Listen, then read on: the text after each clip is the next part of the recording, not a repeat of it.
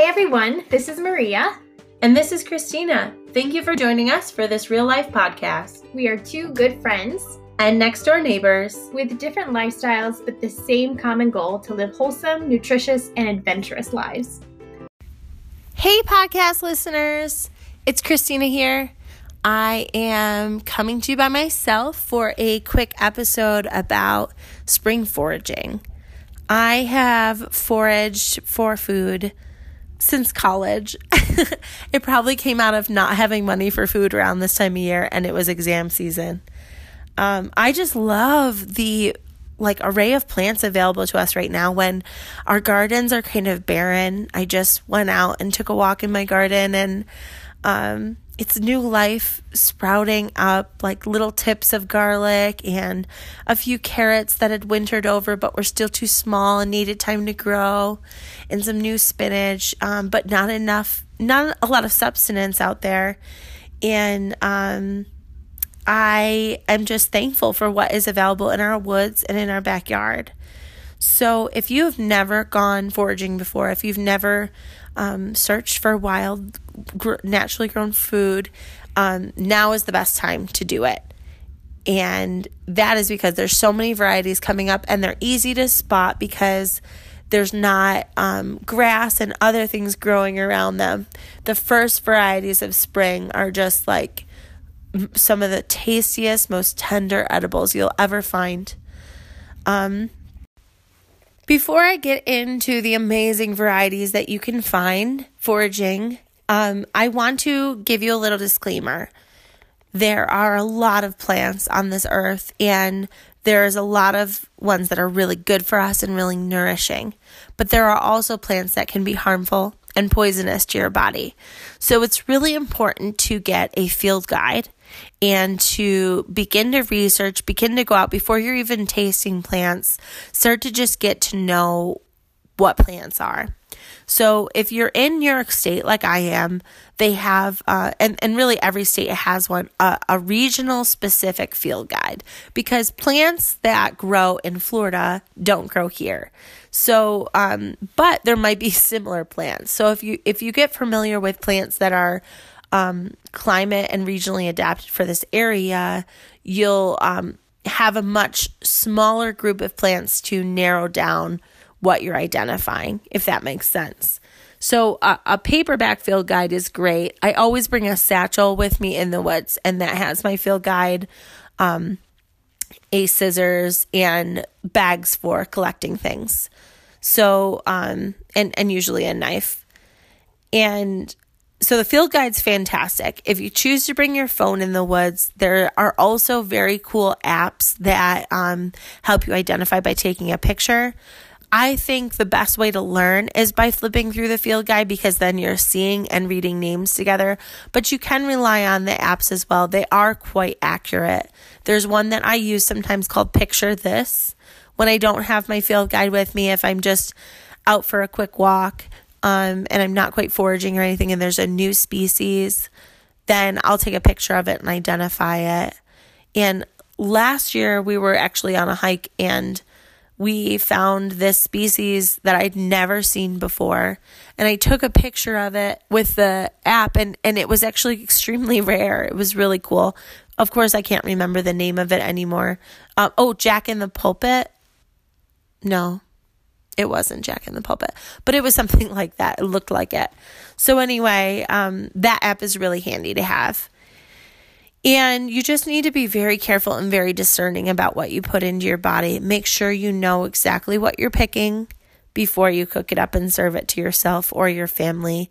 Be safe about foraging. But most of the time, you um, will just get a upset tummy if you eat something bad. I have not ventured into mushrooms for this reason. Uh, because I just haven't had the time to put into studying them. And I, um, mushrooms seem to be the most toxic of all the species of foraging. Um, so I just haven't ventured into that other than puffballs. Um, and I think you just need to know yourself and know how quickly you can learn and go out with people if you have that um, privilege to have people around you that have foraged before and learn with them. Uh, it is hard in this generation. I haven't found many people that know how to forage. Um, that knowledge just hasn't been passed on. So most of what I've learned has been from books and studying, and I have a degree in agronomy. So uh, I've learned to identify plant characteristics in college. Um, but but anyone can do this, and you definitely don't need a degree to be able to forage. So it's really fun and a great way to get the kids involved and get out of the house. So I'm going to take you on a journey today. I hope that's not too strange, and uh, just take you on a virtual walk through the woods. So if we start at the woods edge, the forest edge where the most light comes in, you'll see very small, delicate plants. Um, and and one of my favorites is garlic mustard. I took a walk uh, with Emma, who you guys have heard on the podcast before, last week, and I was amazed at how much garlic mustard is coming up already, and um, it just fills the roadsides. And garlic mustard looks like um, this beautiful leaf. And you have to Google these types because we're on a podcast, so I can't show you pictures. But um, it looks like a shell, like a clamshell shaped leaf. And uh, if you taste it, it's got this like mustardy green taste with just an afterbite of garlic. And garlic mustard is so delicious when you saute it uh, together with some leeks and um, maybe like a little bit of vinegar. It's it's divine and some some butter. Um, so that's something you can just harvest in abundance. You can eat as much as you want, and it's just a great pot herb for this time of year. So look up garlic mustard for your picture reference. And there are a couple lookalikes, but all the lookalikes are also edible. But just make sure that you are going through and properly identifying. So um, that um, that's on like the woods edge when you just start to get into the woods, and then as you step into the woods further, but you're staying on the path. If you look down, you might see some leaves that are spotted, and they kind of look like the back of a toad, and those are actually called trout back lilies. Um, they're this light green that's almost blue with uh, creamy polka dots and um, they're very smooth and almost rubbery, but delicious, very sweet. And they make a small flower that comes up, and um, they also have a tuber underground. But the leaves are divine. They grow right through July, and then sometimes you can spot them later in the season in cooler forests. Um, so, those are something that I really like to eat raw as a salad. I love to collect a bunch of trout back lily and um, then make a lemon vinaigrette with some rosemary. I take like olive oil, lemon juice, um, and rosemary, salt, pepper, and of course garlic, and put it in a blender. And then pour that over the salad with some pumpkin seeds and some grilled chicken. It's amazing. So, trout back lilies are are a great one to and and also look that up. But there's I've never seen anything that's looked similar to a trout back lily. Um, so it's kind of they're they're hard to mistakenly identify. And then um, as you keep walking, you might find some dandelions. Yes, dandelions are actually edible and they're best eaten right now. And um, that's because as they grow and they get bigger and they start to produce the flower, they get bitter and they're already bitter to begin with, but it's a nice, it's a pleasant bitter flavor.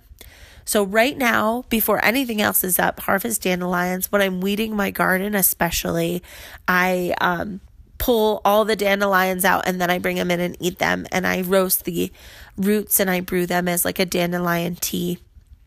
So you can eat the whole plant up to the flower. I've seen people make dandelion wine, and uh, I've actually made dandelion blossom jelly. It tastes like honey. It's very sweet and uh, succulent.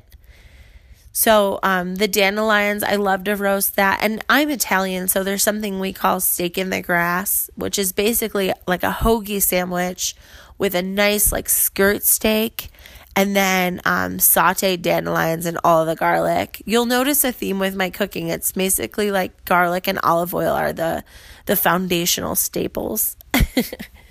so, um, yeah, steak in the grass is great. dandelions are fantastic. If you don't have woods near your house, I know you have dandelions. Just make sure you're in an area that doesn't spray because you don't want to um, forage for these delicious nutrients, but then if they're covered in spray, it kind of negates the purpose. Um, and the cool thing about dandelions is they're so nutrient dense because their taproot is deep. They are um, a subsoil taproot, so so it can go down up to two feet, three feet, uh, into the earth and bring up nutrients that weren't accessible to other plants. So, a lot of plants on the subsurface, the soil layer, the first couple inches, they're recycling nutrients. They're they're using the nutrients that are available in the first three inches, and then they're decomposing and fertilizing for the next generation of plants. And those nutrients are just kind of being recycled over and over again. The dandelions, they dig right down deep into the subsoil layer and they start to bring up fresh nutrients. And then as they give their life at the end of the season and decompose back, they're bringing, introducing new nutrients into the um, first soil layer. So dandelions are, I'm a big fan of dandelions.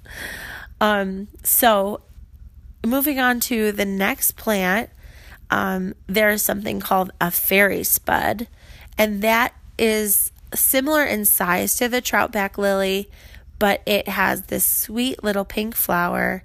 And um, if you dig down into the soil just a little bit, they make these spuds. They're like a potato, a tiny potato. Now, the potato is the size of a pearl, but those spuds can be boiled and cooked. You have to dig a lot of them. But if you're starting a new garden or um, you're in an area that's near the wood line that has like a raised bed, oftentimes people will find these in their garden and they're much easier to dig that way.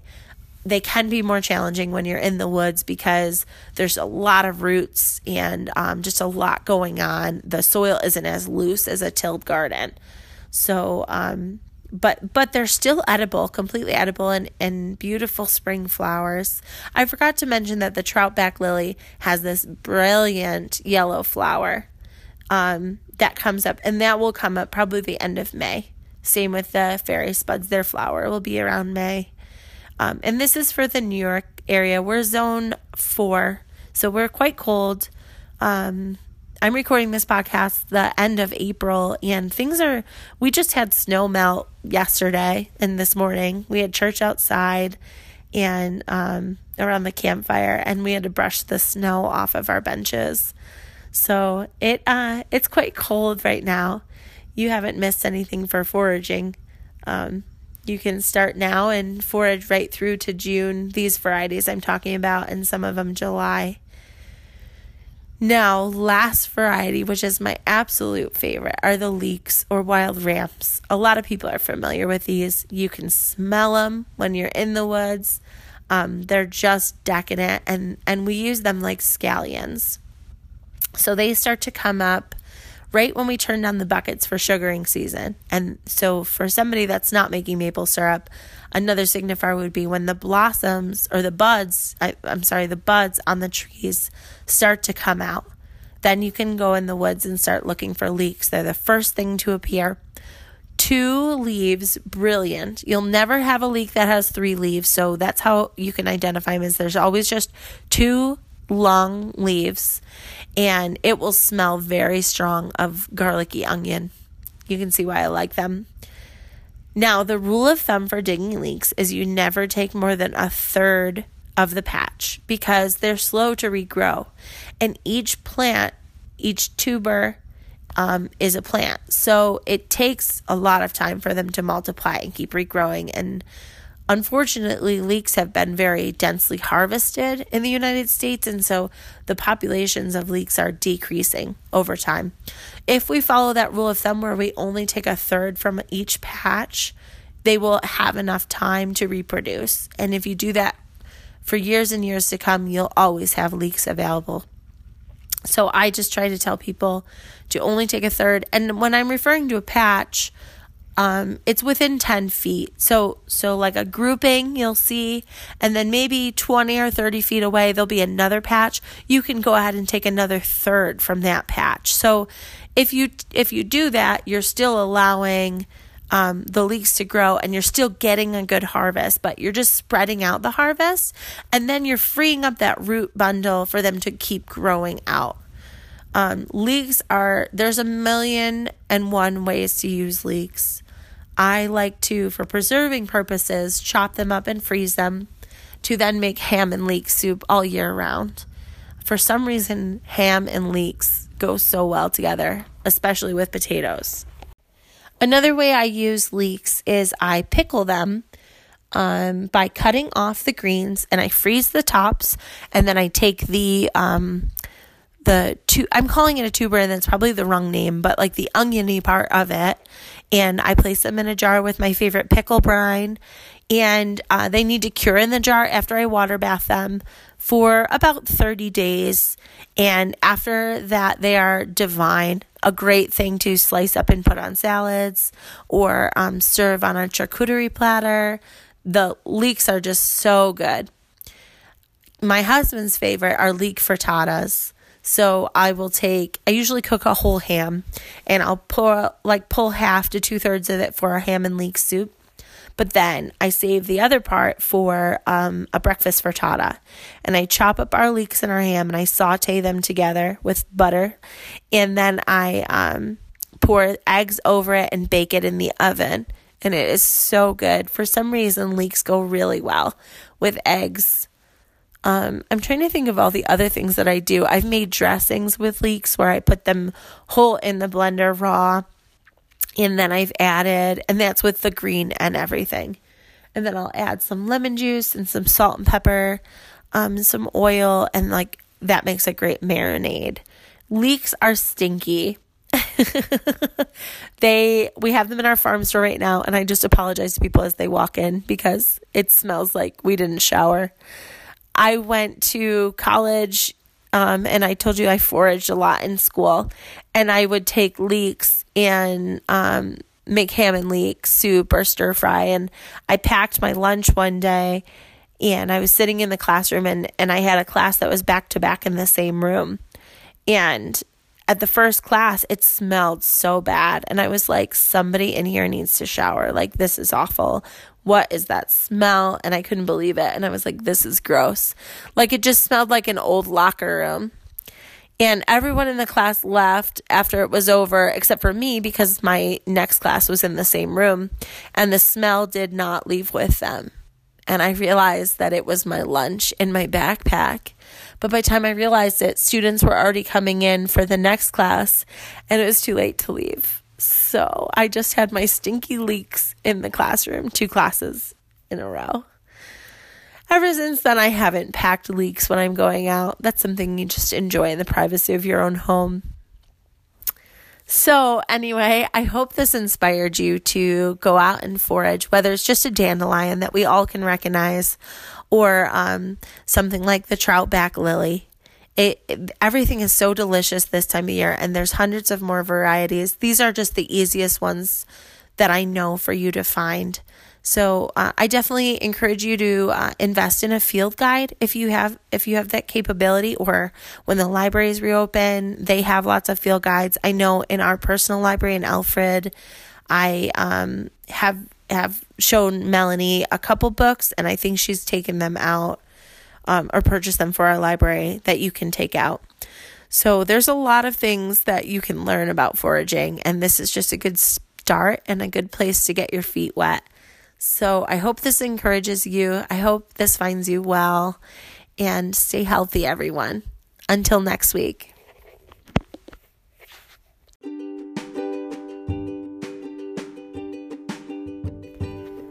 If you want to find more information about um, Maria, you can visit her website at thrivinghealthnewyork.com.